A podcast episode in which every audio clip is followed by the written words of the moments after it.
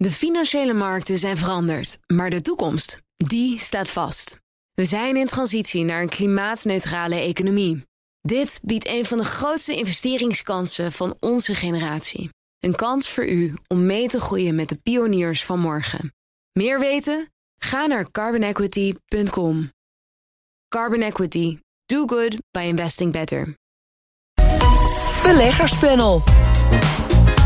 Chinese toezichthouder zit techbedrijven dwars. En online broker heeft een, uh, Robinhood heeft een beursgang aangekondigd. Maar zijn bedrijven en beleggers nog wel zo happig... nu er een groot verlies aan de oppervlakte komt? Dat en meer bespreek ik in het beleggerspanel... met Martine Hafkamp van Vitesse Vermogensbeheer... en Wim Zwanenburg van Stroeven Lemberger. Fijn dat jullie er zijn. En allemaal gewaardeerde krachten die weten hoe het werkt. Namelijk, we beginnen met de laatste transactie. En Martine, zeg het maar. Ik heb het wel eens vaker. Ik heb geen transacties gedaan de afgelopen tijd. Ik heb gewoon de portefeuilles heel goed uh, staan, vinden we zelf. Ja, anders doe je er, anders doe je er wat aan natuurlijk. Uh, ik heb en defensieve aandelen en technologie, maar ook cyclische waarden. Omdat je nooit op één paard kan wedden. Wel, zeg maar, een paar maanden geleden was inflatie het buzzwoord. Nu hoor je er eigenlijk niemand meer over. Uh, daardoor deden cyclische waarden het een poosje goed. Maar ik denk als je wat meer van hetzelfde kijkt krijgt. Als je kijkt ook naar de Amerikaanse rente, die natuurlijk gedaald is. Nou, dan zijn technologieaandelen toch ook wel de place to be. Met natuurlijk mooie defensieve waarden. Nou, wat, is, wat is nou eh, typisch een defensieve waarde? Nou ja, dat zijn echt gewoon de Nestle's van deze wereld. Gewoon echt die het gewoon de stabiele groei moeten hebben. Waar je geen spectaculaire resultaten eh, verwacht. Hoewel alles natuurlijk in het kader van ESG soms zomaar een, uh, een blow kan krijgen. Of juist een positieve impuls. Maar in, in principe zijn dat natuurlijk de stabiele waarden. Waar je, ja, waar je bedoel, dat gaat niet het spectaculaire uh, groeicijfers komen daar vandaan in je portefeuille. Maar het is wel gewoon mooi als een ruggengraat. Helemaal omdat je met obligaties natuurlijk geen kant op kan. Nou ja, en als er dan nieuw geld komt, nou, dan stop ik dat netjes uh, gewoon uh, breed gespreid ook in een in individuele titels. Dat altijd wel. In een gewoon in een mooie beleggingsportefeuille. En Martine, ik had anders de champagne wel koud gezet. Maar het inflatiegevaar is geweken, begrijp nou, ik? Nou, Want de. OESO kwam volgens mij gisteren of vandaag nog met een rapport waaruit blijkt dat het in het OESO-gebied in ieder geval behoorlijk is opgelopen. Nou ja, dat is het, maar dat is al geweest. Hè. Dan heb je, het, heb je het alweer over het verleden. En het kan misschien nog wel een beetje doorgaan, omdat de vergelijkingsbasis ten opzichte van vorig jaar natuurlijk nog heel ja, gunstig of ongunstig is. is net hoe je het wil uitdrukken. Maar als je verder kijkt, grondstoffenprijzen zijn ook wel weer erg gaan dalen. Ik bedoel, China is natuurlijk wat verder in de cyclus. En daar zie je natuurlijk alweer de vraag een beetje afnemen naar die grondstoffen. Nou, dat Ik zie Wim een beetje zuinig kijken. Ja, ja, ja. Nou, en je hebt alleen, uh, zeg maar, olie die natuurlijk... Ik bedoel, daar heb je het in deze uitzending ook al eerder over gehad. De olieprijs. Het OPEC-debakel ja, van de afgelopen bedoel, dagen. Dat, daar kan natuurlijk nog wel wat vuurwerk vandaan komen. Maar op zich denk ik dat structureel nog wel een beetje mee zal vallen. Ben jij net zo uh, optimistisch gestemd wat dat betreft? Ik ben uh, optimistisch uh, gestemd, zeker. Uh, nou, we hadden het net over de transactie die wij ook heb, hebben gedaan. wij zitten wel wat licht te schaar van de portefeuille. Het grote geheel is stabiel. Maar eerder dit jaar hebben we wat cyclische ja, zeg maar toevoegingen gedaan. Amerikaanse industrials gekocht. En daar gaan we nu wat afscheid van nemen. En we noemden het in een eerdere uitzending ook al. we zien eigenlijk dat er wat grenzen worden gesteld aan big tech in China. En de grote fondsen daar. Maar de onderliggende groei in China en Azië, die is er nog steeds. Gebruikersaantallen, nieuwe ontwikkelingen, waar we toch wel van willen profiteren. En daarom hebben we daar een verschuiving naar de mid- en small cap funds. En de vorige keer noemde ik geen naam, maar ik kan er nu wel eentje noemen. Wim, hou me niet langer in spanning. Nou, we, we kopen een mid- en small cap fund van, van Allianz Global Investors, om er, om er één te noemen. En wat ik net zei, om ons totale aandelen-exposure op dit moment met de beurskoersen die fors zijn opgelopen ook wat te beperken, schuiven we wat af aan Amerikaanse industrials. Maar je, kiest dus voor de wat kleinere Chinese bedrijven, omdat die nog wat minder in de gaten worden gehouden? Uh, die worden wat. Nee, ja. Uh, we zien dat de macht. Nou, daar gaan we het zo over, de, over, over hebben. Hè. Dus uh, de, de techreuzen die liggen uh, onder het vergrootglas van de Chinese toezichthouders. En eigenlijk waarschijnlijk van de achterliggende politieke machthebbers. het groeit ze boven het hoofd. Big Tech in China heeft zoveel data en heeft zoveel invloed op consumentengedrag, op reisgedrag. En dat wil de Chinese overheid wat gaan beteugelen. Bovendien vallen ze daarbij het eerste dan de tech-companies aan die beursnoteringen hebben in, in de VS. ja, dat geeft natuurlijk ook een beetje. dat heeft ook zijn weerslag op de geopolitieke verhoudingen. Maar je ziet eigenlijk de onderliggende kracht van de Chinese economie, die is nog steeds in, in, in stand. Ja, Martine, heel even, want ik dacht dat ik het allemaal goed bijgehouden had. Maar eerder dit jaar was er volgens mij van alles te doen over Chinese bedrijven die het in Amerika wilden proberen. En die moesten een notering inleveren. Toen waren ze toch weer welkom. Maar nee, toch niet. Uh, wat is op dit moment de stand van zaken? Zijn die Chinese bedrijven nog allemaal welkom? Nou, ze staan er allemaal nog steeds genoteerd. Dus, en dan heb je natuurlijk net die die dat daar naar de beurs is gegaan. Dus volgens mij zijn ze er nog steeds welkom. Die, die is uh, die taxi-app. Ja, de taxi-app. Uh, maar dat, daar, was natuurlijk, daar, is, daar is ook weer van alles over te doen, natuurlijk. Dat ze eigenlijk hun beursgang hadden moeten uit. Of dat ze hele erge aanwijzingen hadden gekregen vanuit China. Dat ze eigenlijk hun beursgang hadden moeten uitstellen. Maar ja, bedoel, um, dat weet je eigenlijk als je in Chinese bedrijven gaat zitten. Ik bedoel, uh, de Chinese toezichthouder is tot daar aan toe. Maar meneer Xi, dus, uh, bedoel, die heeft natuurlijk veel directer uh, invloed dan hier autoriteiten, China mededingingsautoriteiten of beursautoriteiten hebben. Die kunnen gewoon direct ingrijpen. En dat heb je natuurlijk in het verleden al een aantal keer vaker gezien. Tencent heeft al eens een keer zijn spelletjes uh, moesten onhold omdat Chinese kinderen te dik werden. Um, Alibaba en Ant Ja, precies. Dat bedoel, speelt nu dus, weer met Tencent, ja, dat dus, uh, iets ja, wil met een gameplatform. Ja, dus dat gaat dan ook weer niet door. die ze niet mogen fuseren. Uh, dan heb je nog weer dat ze waarschijnlijk wel een zoekmachine van de beurs mogen hebben halen. Maar het is gewoon, ja, dat weet je gewoon als je in als China je het weet, hoe, hoe weegt dat dan in jouw beslissingen? Zeg nou, je dan, het, daar blijf ik verre van? Of nee, hoor, er is zoveel te halen? Ik ja, ben ik denk wel dat de lange termijn vooruitzicht precies ook wat, uh, wat Wim zegt. Dus natuurlijk het aantal gebruikers is uh, enorm daar en het groeit nog steeds. En je ziet ook dat die Chinese technologiebedrijven eigenlijk verder zijn dan hun Amerikaanse evenknieën. Dus in die zin denk ik dat er nog heel veel te halen valt. En je moet dit een beetje, ja, een beetje voor, de, zeg maar voor, voor lief nemen. Als je alle tussenpersonen er tussenuit haalt, en dat doe jij volgens mij, dan doe je dus eigenlijk zaken met de Communistische Partij en eigenlijk doe je zaken met Xi. Ja, als je het zo bekijkt, heel zwart-wit, hebben ze natuurlijk wel veel meer een vinger in de pap. Maar er speelt natuurlijk ook nog veel meer. Je hebt inderdaad die hele tech-oorlog tussen de Verenigde Staten en China. Ik bedoel, in, in, in de Verenigde Staten liggen de grote technologiebedrijven net zo goed onder het vergrootglas van de mededingingsautoriteiten. Uh, kijk, ik zit zelf al een tijdje in proces belegd.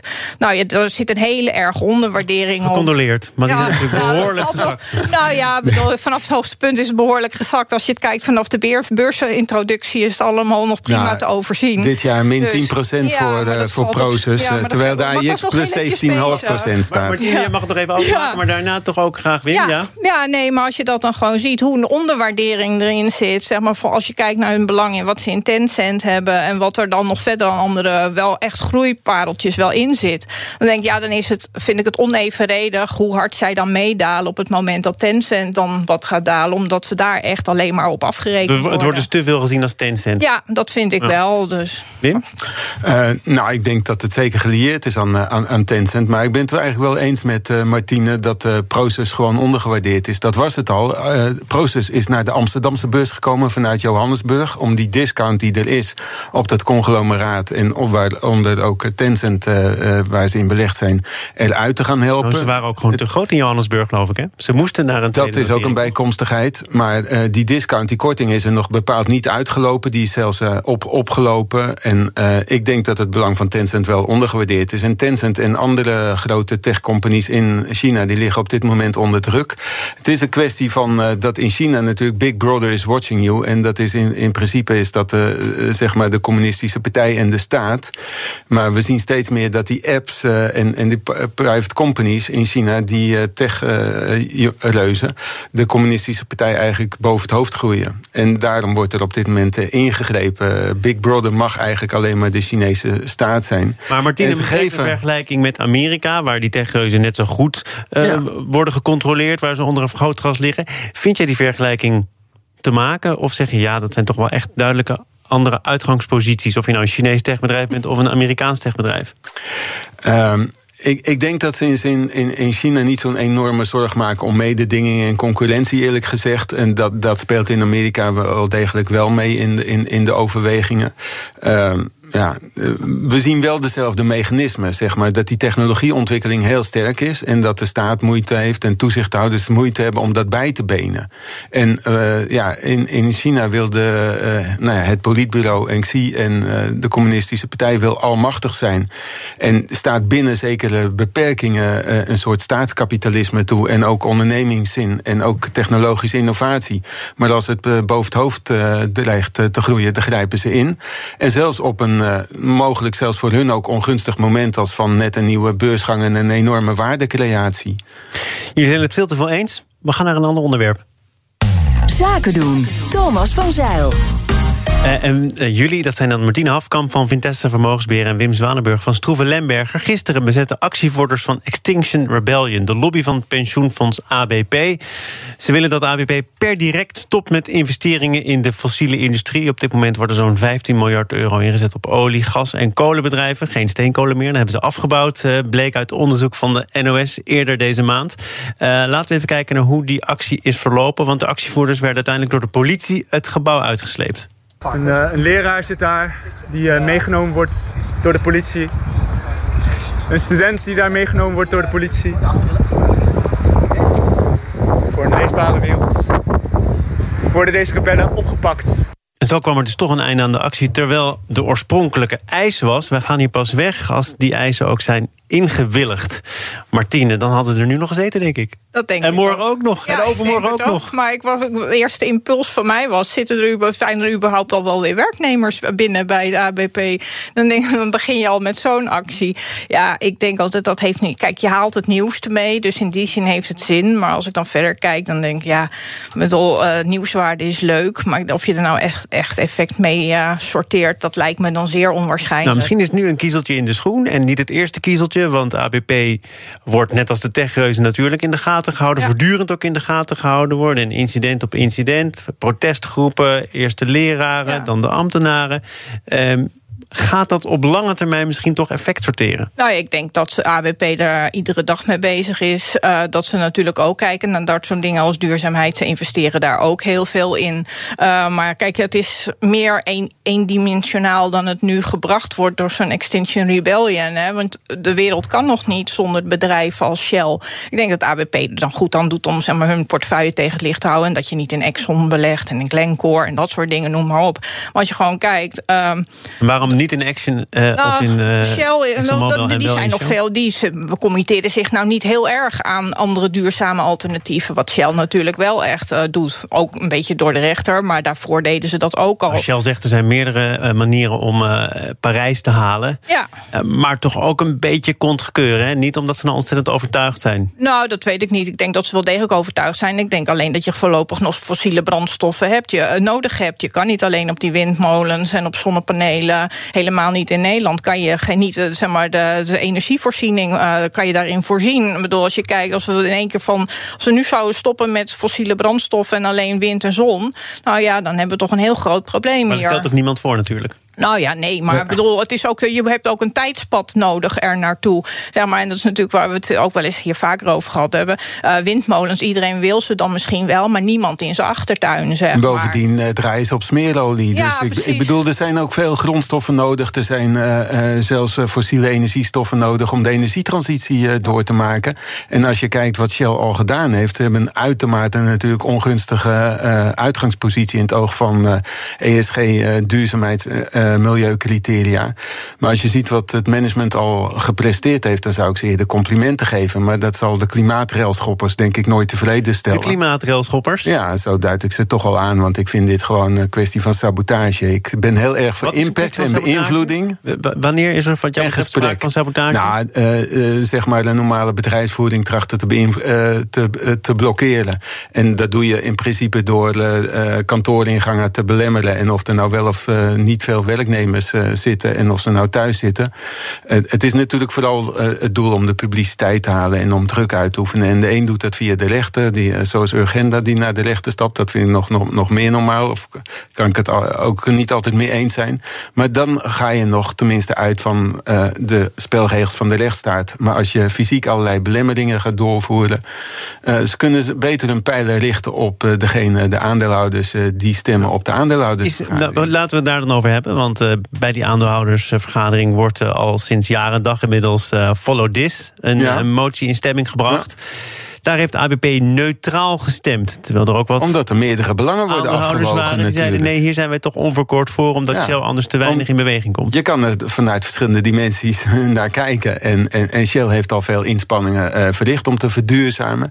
En dit hele proces van energietransitie, we kunnen niet in één, één nee, dag nee, ons wagenpark stilleggen. ABP zegt: wij zitten ook in Shell om het gesprek aan te gaan. Dat is het klassieke verhaal voor het engagement. Maar als dat dan de reden is dat dat ook toch een belangrijke motivatie is om in Shell te blijven zitten, dan zou je toch kunnen zeggen, ook in het licht van wat onze deelnemers van ons verwachten, wij stemmen voor die motie. Er zijn nog andere overwegingen. Uh, beurskoersen worden mede bepaald door vraag en aanbod. Als alle beleggers uh, allemaal in één, uh, op één tijdstip zouden uitstappen, zou de beurskoers natuurlijk in elkaar donderen. Dat zou de belangen van pensioengerechtigden niet ten goede komen. Nou, misschien dus, kunnen die pensioengerechtigen, als ze dat dan zo graag willen, ook zelf wat harder aan de bel trekken. Hè. Dat is dan, kijk, die zitten, de, voor hen wordt er belegd. Dus dan kan je ook zeggen, maak daar wat meer lawaai. vraag ook gewoon invloed, of zeg maar, of, of zeg daar van wij willen niet in dat soort beleggingen. Maar ja, terugkomend op dan wat eh, iedereen wil van wind- en zonne-energie. Die, eh, dus, eh, volgens mij zijn windmolens die afgeschreven zijn ook best wel vervuilend. Worden er iets van 4000 per jaar worden op de schoothoop gegooid. En die zonnepanelen, die komt toch heel veel uit China.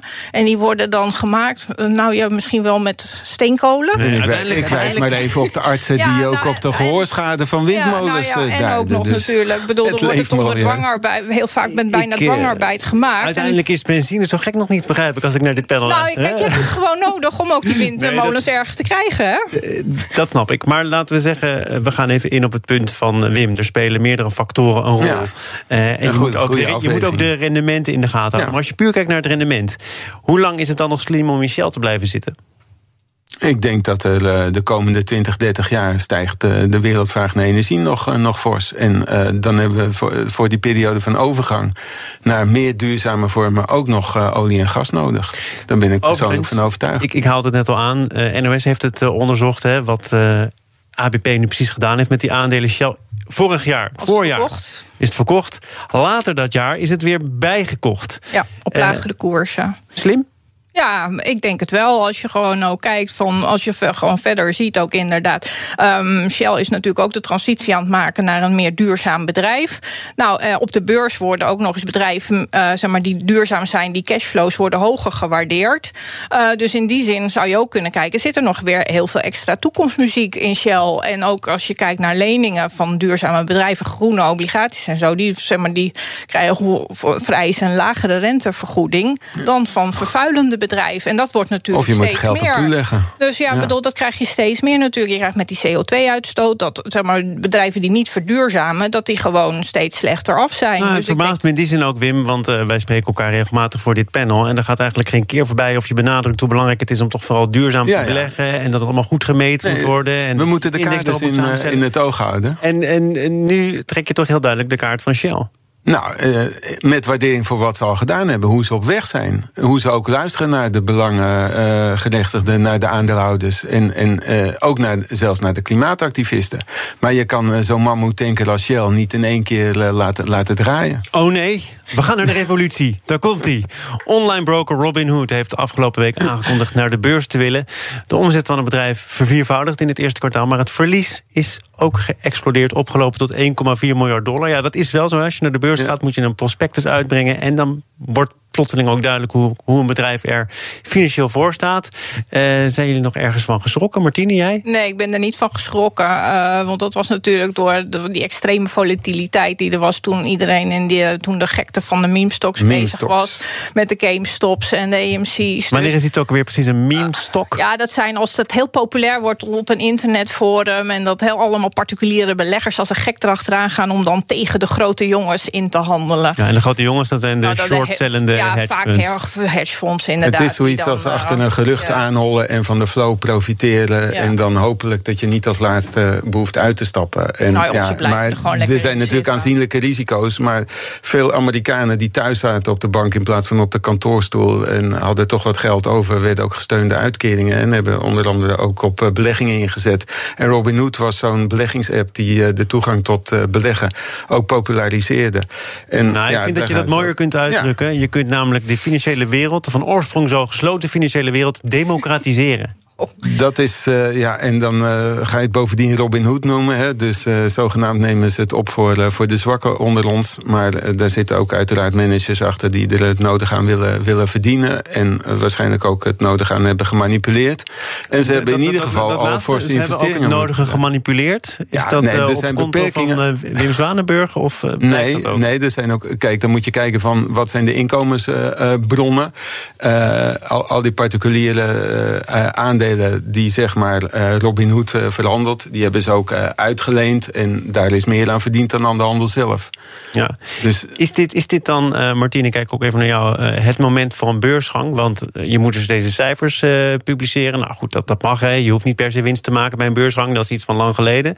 Um, In maar, 2000 was dat. Hè? In die jaren was dat al heel populair. Maar we zitten inmiddels wel weer op hetzelfde niveau. Als je kijkt naar beursgangen van bedrijven die nog geen winst maken, zitten we op niveau van 2000. Ja, ik denk ze willen gewoon profiteren van het positieve beurssentiment nog steeds. En ik denk dat er wel een verschil is hier tussen zeg maar onze generatie beleggers en degene waar dat voor bedoeld is. De, dus de millennials en de generatie Z die er toch wat anders in de wedstrijd zitten. Omdat die alleen nog maar de positieve beurskanten hebben meegemaakt en nog nooit een daling, echt een substantiële daling. Dus ja, ik, ik, in die zin, kijk, ik zou er zelf op helemaal niet aan meedoen als een beursgang voor mijn klant geen haar op mijn hoofd. Die maar ook die generatie weet natuurlijk dat de Robin Hood nog voor de rechter komt te staan. Dat er al ja. flinke boete is eh, opgelegd. Uh, misleiding van, klanten. Handel, uh, manipulatief. Dat, nou, als Wim Zwanenburg dat zegt, dan komt dat ook in Amerika heus wel aan. maar nee, maar betekent Zegt de toezichthouder naar wat dat betreft? Nou, ja, voor mij betekent het wel wat. Maar bedoel, dat is het hele. Ik zou ook niet in die GameStops en dat soort dingen zou ik ook niet inhandelen. En ik vind het businessmodel van, van Robin Hood, ze hebben zelf ook gezegd, nou, we weten van die orderflow die we moeten gaan voorkomen of die we verkopen, dat we dat, daar moeten we wel iets aan doen. Want het is niet zo waarschijnlijk dat dat zo mag blijven, zeg maar. Omdat het is in bijvoorbeeld Nederland ook al lang verboden. Uh, maar als je verder kijkt, um, dat 17% in het eerste kwartaal van de handel komt uit uh, cryptocurrencies. Nou ja, en dat was dan nog 6% van de totale omzet. Komt uit één tweet van Elon Musk. Hoe let the dog out? Dodge out. Dus dat gaat over één tweet. En als je dus zo ontzettend uh, dus gevoelig bent voor dat soort zeg maar, nou, tweets en gewoon dus impulsief gedrag. Ja, dan kan het in een andere tijd kan er natuurlijk heel veel minder omzet doen. Uh, kijk, ze groeien als kool. Dus in die zin is het, uh, ja, zie ik er wel in de toekomst zie ik er best muziek in. Maar op dit moment denk ik, nou, blijft er maar heel eventjes af. Het populariseren van beleggen is niet per se wat, wat fout aan. Maar alleen inzet op die speculatieve bewegingen zoals die meme stocks en die Reddit uh, internetforums, daar zitten bedenkelijke kanten aan. Er wordt geen fundamentele analyse gepleegd van wat is een bedrijf echt waard. We gaan met de flow mee en we proberen snel uh, ja, spelletjes te spelen, zoals bijvoorbeeld uh, het tegengaan van, van de hedge funds. Ik moet zeggen, ik vind het af en toe vermakelijk uh, schouwspel als je daar ook in, in, in, verdiept. Maar Martine noemde die aandelen ook al. EMC Entertainment, een, een bioscoopaandeel wat ineens miljarden waard zou zijn. Wat het feitelijk op basis van fundamentele overwegingen niet waard is. Hetzelfde geldt voor die videowinkel GameStop. Maar er waren aanzienlijke short-posities in van de hedge funds.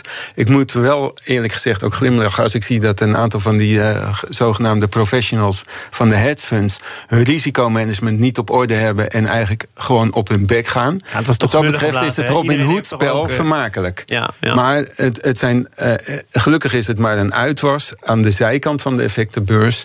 Want het zijn eigenlijk wel uitwassen. En het zijn ook nieuwe fenomenen natuurlijk die zich voordoen door de informatietechnologieën internet, apps enzovoort. Zou het, ik Martine, denk, tot slot ook nog even, nog even één laatste nou, punt. Dat, dat, is dan wel zo, want de tijd zit er bijna op. Maar goed, weer. Robin Hood, commissievrij beleggen, bestaat gewoon in wezen niet. Dus dan zijn er andere inkomstenbronnen waarmee zeg maar, de klant uh, verlokt wordt dan toch nog even heel kort. Zou het kunnen zijn dat uh, de piek van Robin Hood al voorbij is? Want we hebben het heel vaak gehad over beleggen als tijdsverdrijf. Het was toch saai, corona. Je moet wat met je tijd en met je geld. Ja, bedoel, ik denk dat uh, zolang het goed gaat op de beurs... zal het toch wel een beetje doorgaan. Maar zodra er ook maar een dipje komt... en nou, die komt altijd. Bedoel, dat, dat is dan wel weer een wet van mede en persen. Dan zullen we zien hoe populair het nog blijft. Martine Hafkam van Vintessa Vermogensbeheer en Wim Zwanenburg van Stroeven Lemberger. Dank voor jullie bijdrage aan dit beleggerspanel. Zometeen, Veloretti gaat eindelijk ook e-bikes verkopen. En dat op dit moment. Er is een groot tekort aan accu's. Interessant De financiële markten zijn veranderd, maar de toekomst, die staat vast. We zijn in transitie naar een klimaatneutrale economie. Dit biedt een van de grootste investeringskansen van onze generatie. Een kans voor u om mee te groeien met de klimaatoplossingen van morgen. Meer weten? Ga naar carbonequity.com. Carbon Equity. Do good by investing better.